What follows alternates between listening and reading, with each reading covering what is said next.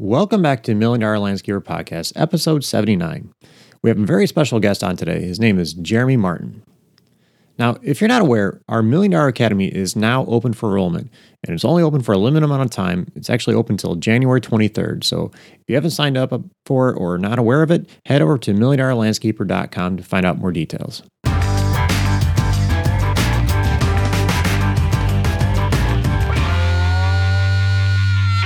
Hey everyone, welcome back to the Million Dollar Landscaper Podcast.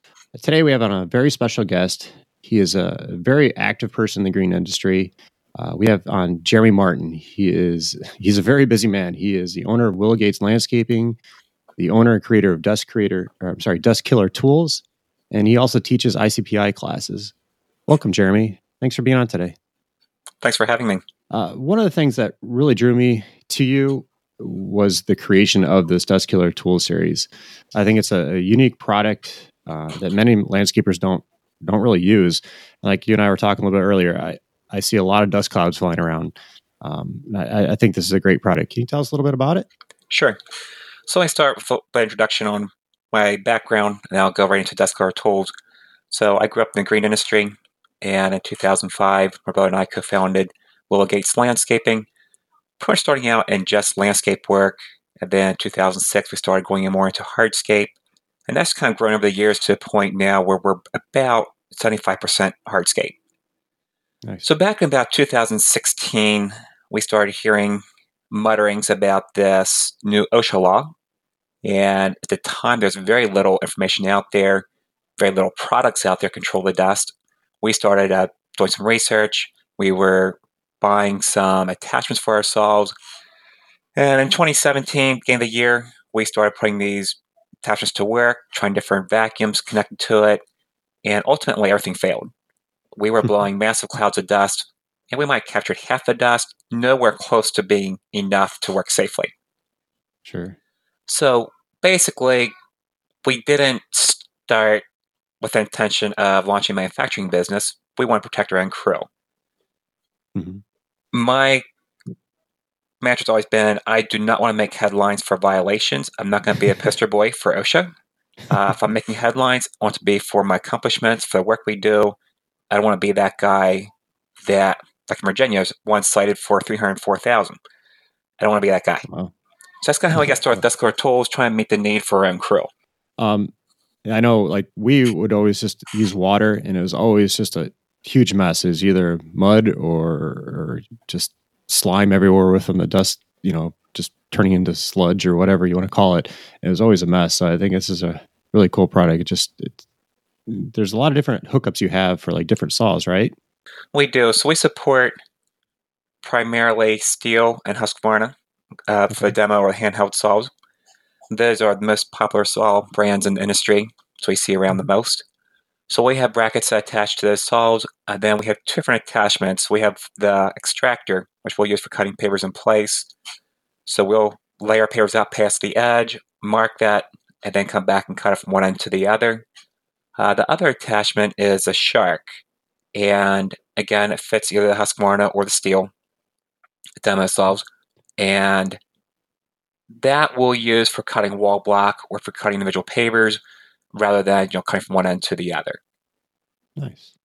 The third attachment we have is a Dust Tiger, and that will fit a usually a gas powered table saw. Uh, on our own crew, we run a 20 inch gas powered saw. Uh, we can cut through an 8 inch block in one pass. A table saw is pretty efficient, both from the cutting speed, it's a good bit faster than cutting with a handheld saw, and also in accuracy. So I've been doing this. I've been in hardscaping for over a decade, and even I myself can find a challenge if you're doing double-sided seating wall and you're cutting that block to fit that curve to cut perfectly straight on both sides the whole way down. It can be tough. And when you get a new guy in the crew, you know, it can take a long time until he's really good at it. He cuts it, puts up on the wall. It's it's not straight. He pulls it off, mm-hmm. cuts it again, checks it, still off. He cuts it a third time, but now time the, this time the block's too short. He throws it away, starts all over. That's kind of how it goes. That's just reality. It is. Uh, with a table saw, you're getting a straight cut the whole way through, and unless they mark it wrong, it's going to be perfect. So both in the cutting speed, it's definitely faster, and also in the accuracy. So we feel it's really boosts our efficiency by running the table saw. Nice. Interestingly enough, a table saw is much easier to capture the dust. We've done an exposure test on all these attachments. We can run a full eight hour shift on any of them, but I will tell you that table saw is by far the cleanest. Uh, the best test we saw, they couldn't actually even detect any. That's wow. how little was there. Wow, that's awesome. um, so, so, what kind of makes your your product different from the few few items that are out there? What you know, what signifies yours is cleaner or better? Say there's three main selling points for the Dust Killer tool setup. Uh, one, we're allowing you to use your existing saws. You do not need to go out and buy hmm. another saw. Uh, two, you, the dust killer has 2000 CFM, so we can support three tools simultaneously. Awesome. And the third thing is that you're going to cut much faster than other systems on the market, uh, as well as cleaner, because we are allowing you to work a full shift without a respirator. And that's a fairly important point that you need to consider. No one system of dust control is going to be perfect for everybody. That's a given. Mm-hmm. We're not going to be perfect for everybody. I don't claim to be. But there's a lot of stuff in the market that is quote unquote OSHA compliant or OSHA approved. Mm-hmm. And technically it's true because they are what we call an engineering control. They're reducing the amount of dust that is flying into the air. In the fine print, you'll see it, they'll tell you less than a four hour shift, you need to wear a half mask respirator. Greater than a four hour shift, you need a full face respirator. Mm-hmm. So I don't know, Scott, how much you've worn a respirator, how you like that. It's terrible. Especially, That's terrible. It's terrible on hot days. uh, I've worn a half mask respirator. And on a hot day, it's not much fun at all. Cold day, it's kind of sitting inside there, dripping. Mm-hmm. It's just not fun. A full face respirator, nobody's going to survive a, a, July day wearing that. You're just not going to. No. No. And then here's the ugly part. Again, they're not going to necessarily tell you this. You got to go digging to learn this. But if you're if you have a worker on your crew who's required to wear a respirator 30 or more times per year, then you fall into the medical surveillance part of this OSHA law. Which means you send them for a chest exam.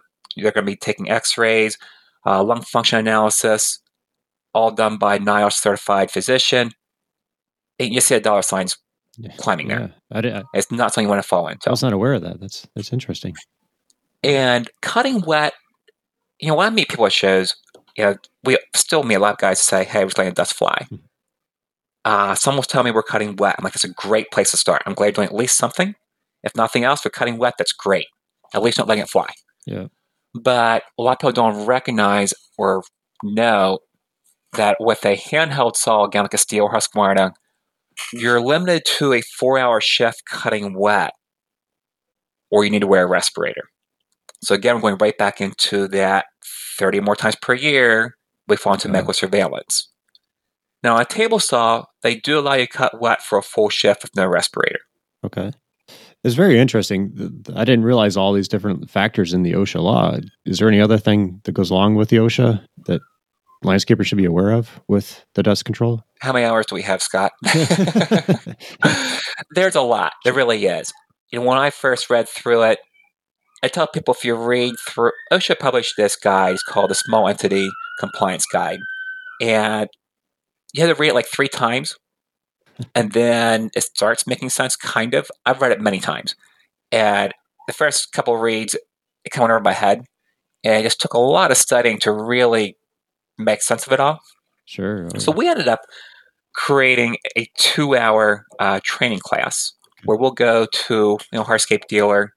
And we had it pre-approved by OSHA, by uh, ncma and icpi so if mm-hmm. you need continuing education credits to renew your certifications, it's valid for that. It's pre-approved uh, again for two hours, and that's a combination of a classroom presentation and also hands-on.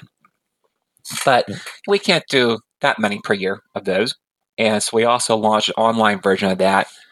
Which, if you go to dustkiller.tools, our website, uh, right on our website, you can sign up for a seven-step action plan training. Okay. And That's free. Nice. You'll get immediate download, which will give you the outline. Uh, then each day you will get an email. It's about a five minute read, and it'll give you the main points you need to comply with. And we'll put the links to the to uh, to your website on there so people can go download this. This is this is a great tool. I, I encourage everybody out there to uh, to read up on it and listen to what Jeremy has to say. It's it's very important for us. May I ask what made you take action on creating this? I know you said you wanted your your guys to do it, but you know to be safe. It, most people they think of these products like I know I thought a few different products out there and, and just never took action. I may have did it for myself, but what made you take action on this? I think it's it's really cool. I would say several things. One, like I said earlier, if I'm making headlines, it's not going to be for an OSHA violation, especially not something that can be easily prevented or mm-hmm. dealt with. Uh, so that'd be the first thing. I didn't want to make headlines for that. The fines are pretty crippling. Yeah. So if you look at the starting point, it's eight thousand per person exposed to silica dust. So that means, let's say you got a four man crew and you're letting the dust fly. Then that's 8,000 per worker on your crew. And across the road or right next door, they're working on a roof. And they got five guys up in that roof. And your dust is drifting up towards them. It's 8,000 per worker on their crew. Now we're at 40,000 for your the contractors across the street. So it gives you a picture. Uh, that's just a starting point. Then there's also fines for lack of training, uh, failure to provide a engineering control, to, like either water or vac, water or vacuum to capture the dust, and it just keeps going on from there. Mm-hmm. And so those kind of two things. One, don't make headlines for violations. Two, I did not want to face those kind of fines because that would put me out of business yeah, oh, yeah. very quickly. Few people can afford those kinds of fines, and the record has been three hundred thousand for that contractor in Virginia, and in 2018 there were several citations in Pittsburgh, Pennsylvania, which is not real far mm-hmm. from me. And those fines range from 25,000 to 200,000. Wow. Like, if even 25,000, that makes any dust control system on the market look really, really cheap. yeah. Yeah. And probably the final thing I would mention as a reason to do this is I care about my workers. Okay. Um, we're a small company. We know each other pretty well. And I worked a decade in this industry breathing that dust in. If I got a scan of my lungs, it probably wouldn't look yeah. that great. And we would try to make sure that the dust is blowing away from us, wear masks when we needed to if it's really heavy cutting. But at the end of the day of cutting, we wouldn't feel that great. You know, you breathe a lot of dust in mm-hmm. that day. Yeah.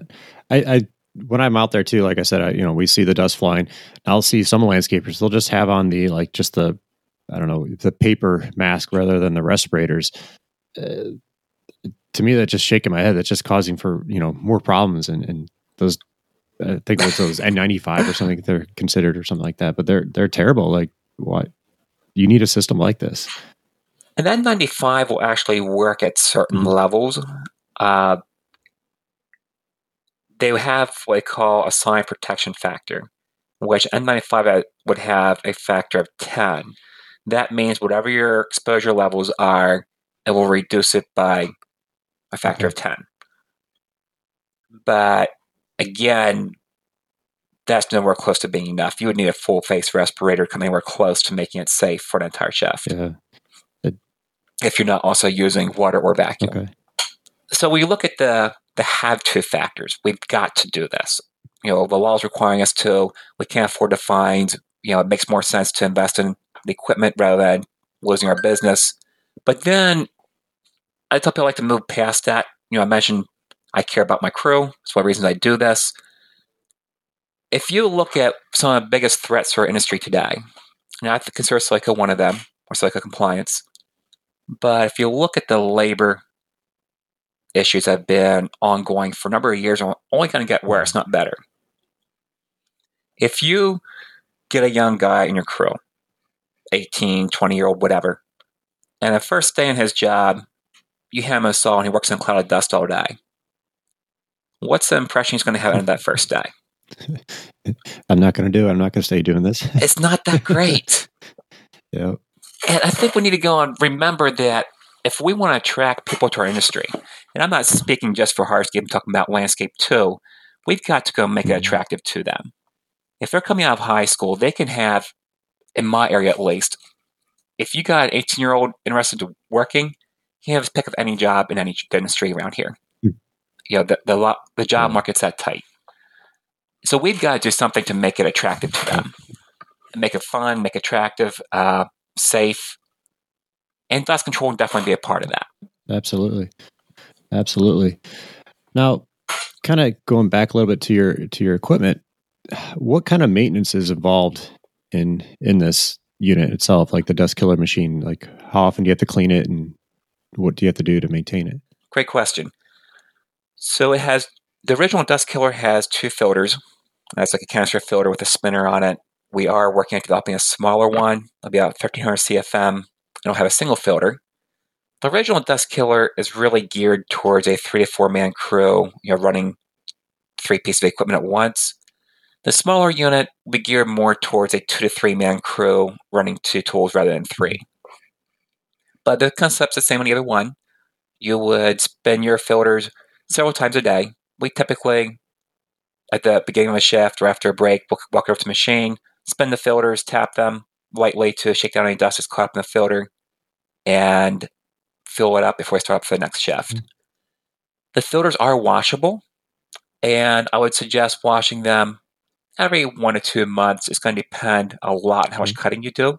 Some guys do pretty basic installations, don't have a lot of curves to cut, some may not cut that much. But I would recommend every one to two months washing it. If you don't, the filters will eventually clog. Uh, we've tried this on our own, on our own crew. We made it about, I think, four and a half months wow. until it clogged.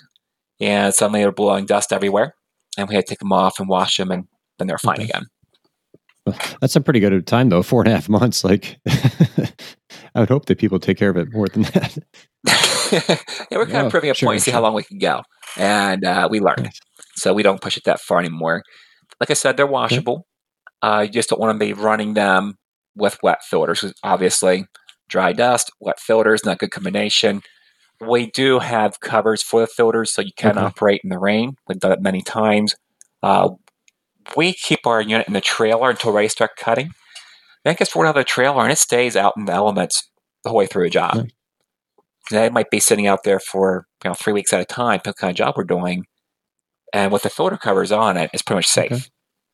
Nice. I like that. That's that's really interesting. I didn't I never I didn't really honestly think about the covers being on there, but that's that's a great idea.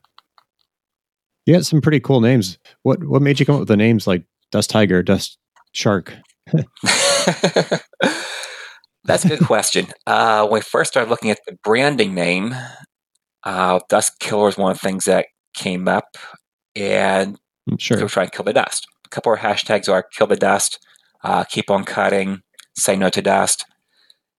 And so we want to name these products. We're kind of looking at something that kind of followed with that theme, something a little unique, something kind of aggressive, you know, capturing, killing this dust. So tiger, shark, both are kind sure. of predators. Uh, that's yeah, killing that that's dust. Pretty cool. That's pretty cool. Well, do you have anything else you want to add on the OSHA or your equipment or anything? I think it's a great product. I, I like I said, I, I I just feel like a lot of landscapers don't feel the need for it. I don't think they worry about OSHA coming out and you know issuing them a citation. I, I think ah, they're not going to hit me. I think that's kind of a I don't know, a myth going around. I don't know if it's, I don't know. You see it more than I do. What, what's your thoughts on that? I would say it's it's a myth people are believing. That's true. They're not going to get. They believe mm-hmm. they won't get caught, and they might be right because OSHA is not active in some areas, and right in my immediate area, you know, like the eastern Pennsylvania, we're really not seeing aggressive enforcement mm-hmm. on that. There's nobody locally. The closest one I've seen, I've heard about was an hour away in Harrisburg, and locally, we, just, we, we don't hear of any enforcement. So I think that's some guys simply believe they can let it fly and they're going to get caught. There's going to be three ways probably the OSHA is going to enforce this. One is this inspector's driving down the street. He sees a cloud of dust. He knows hmm. exactly what that is. Anybody associated with the industry knows what that cloud looks like. And he's going to pull over and start citing yeah. you. Another way is that a fellow contractor driving the street or the neighbor, somebody working nearby, is going to see you working and say, "Hey, this is not cool. Uh, mm-hmm. We're going to call you in." There was one contractor at, at one of our classes locally, and that's what happened to him. He's working on a driveway project, and the roofer across the street was getting all his dust. It's really windy, and everything that he was cutting was blowing over there. And the roofer just went through a silica class recently. He walked over and said, Listen, you're stopping now, or I'm going to call you in. so I think, you know, fellow contractors or neighbors are going to be another way it's being enforced. And the final way I've heard of enforcing this, and this is happening in New Jersey, again, not locally, you know, it's kind of like hunting for a needle in a haystack to find that guy letting dust fly.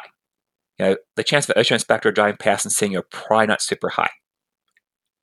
But in New Jersey, what they've done is they've chosen to go to the office. And that's really easy to find you because pull out your phone, type in hardscaper near me, gives you a list, you tap it, and it'll drive, take you right to the office. They'll walk in there and say, We want to see your uh, written control mm-hmm. plan. And if you can't produce it, then they're going to start writing out citations and it's going to get expensive. Sure. Uh, it's, it's something we need to, as landscapers, need to be prepared for and start looking into if, if you haven't done anything already. And I think this is a great tool to start with. And I think people should definitely take advantage of your free training on all this. And uh, like I said, we'll put links in the show notes for this. And uh, we really appreciate you being on here today, Jeremy. And any, any final thoughts? I'd probably add one more thing. And we talk a lot on the kind of negative aspects of why we have to do this. A positive, again, would be make it more attractive to new workers. Another would be market yourself as a leader mm-hmm. in your area. So if you go to willowgateslandscaping.com, that is our website for our landscaping, hardscaping company. You'll see right at the top on the slider, it talks about silica. And if you're going to invest in silica dust control, I would say you should be marketing mm-hmm. that telling your clients if you go out and do a sales call, let them know that you are going to make sure their property is mm-hmm. not covered in dust and you won't be shut down mid project. You might be more expensive than your competitor, but you're going to be working safely yeah. and their home's going to be cleaner. So I think you can use it on the marketing side for you know, new jobs as well as attracting new employees to Absolutely. your crew. Yeah, that's a good thought because I know we've had issues in the past where you know if they had to use a dry part, it would blow dust, you know, up along the house, you know, in the windowsills, and had to make sure the guys had to go back and clean stuff. Like we've actually cleaned the windows on people's houses. It's another thing they wouldn't have to do with your product. It's, it's yeah, it is. It's a mess. It, it really it is. is. So. I mean, the record we had pulled off a one job site was like 600 pounds. Holy cow. You don't realize how much dust you're actually letting fly until you capture it. yeah, I never really thought. That was a big project, mind you, but that's a lot. Sure, sure. That's a that's a lot to get on your your client's house, your neighbor's house, and and in your your employees' lungs. It's it's crazy.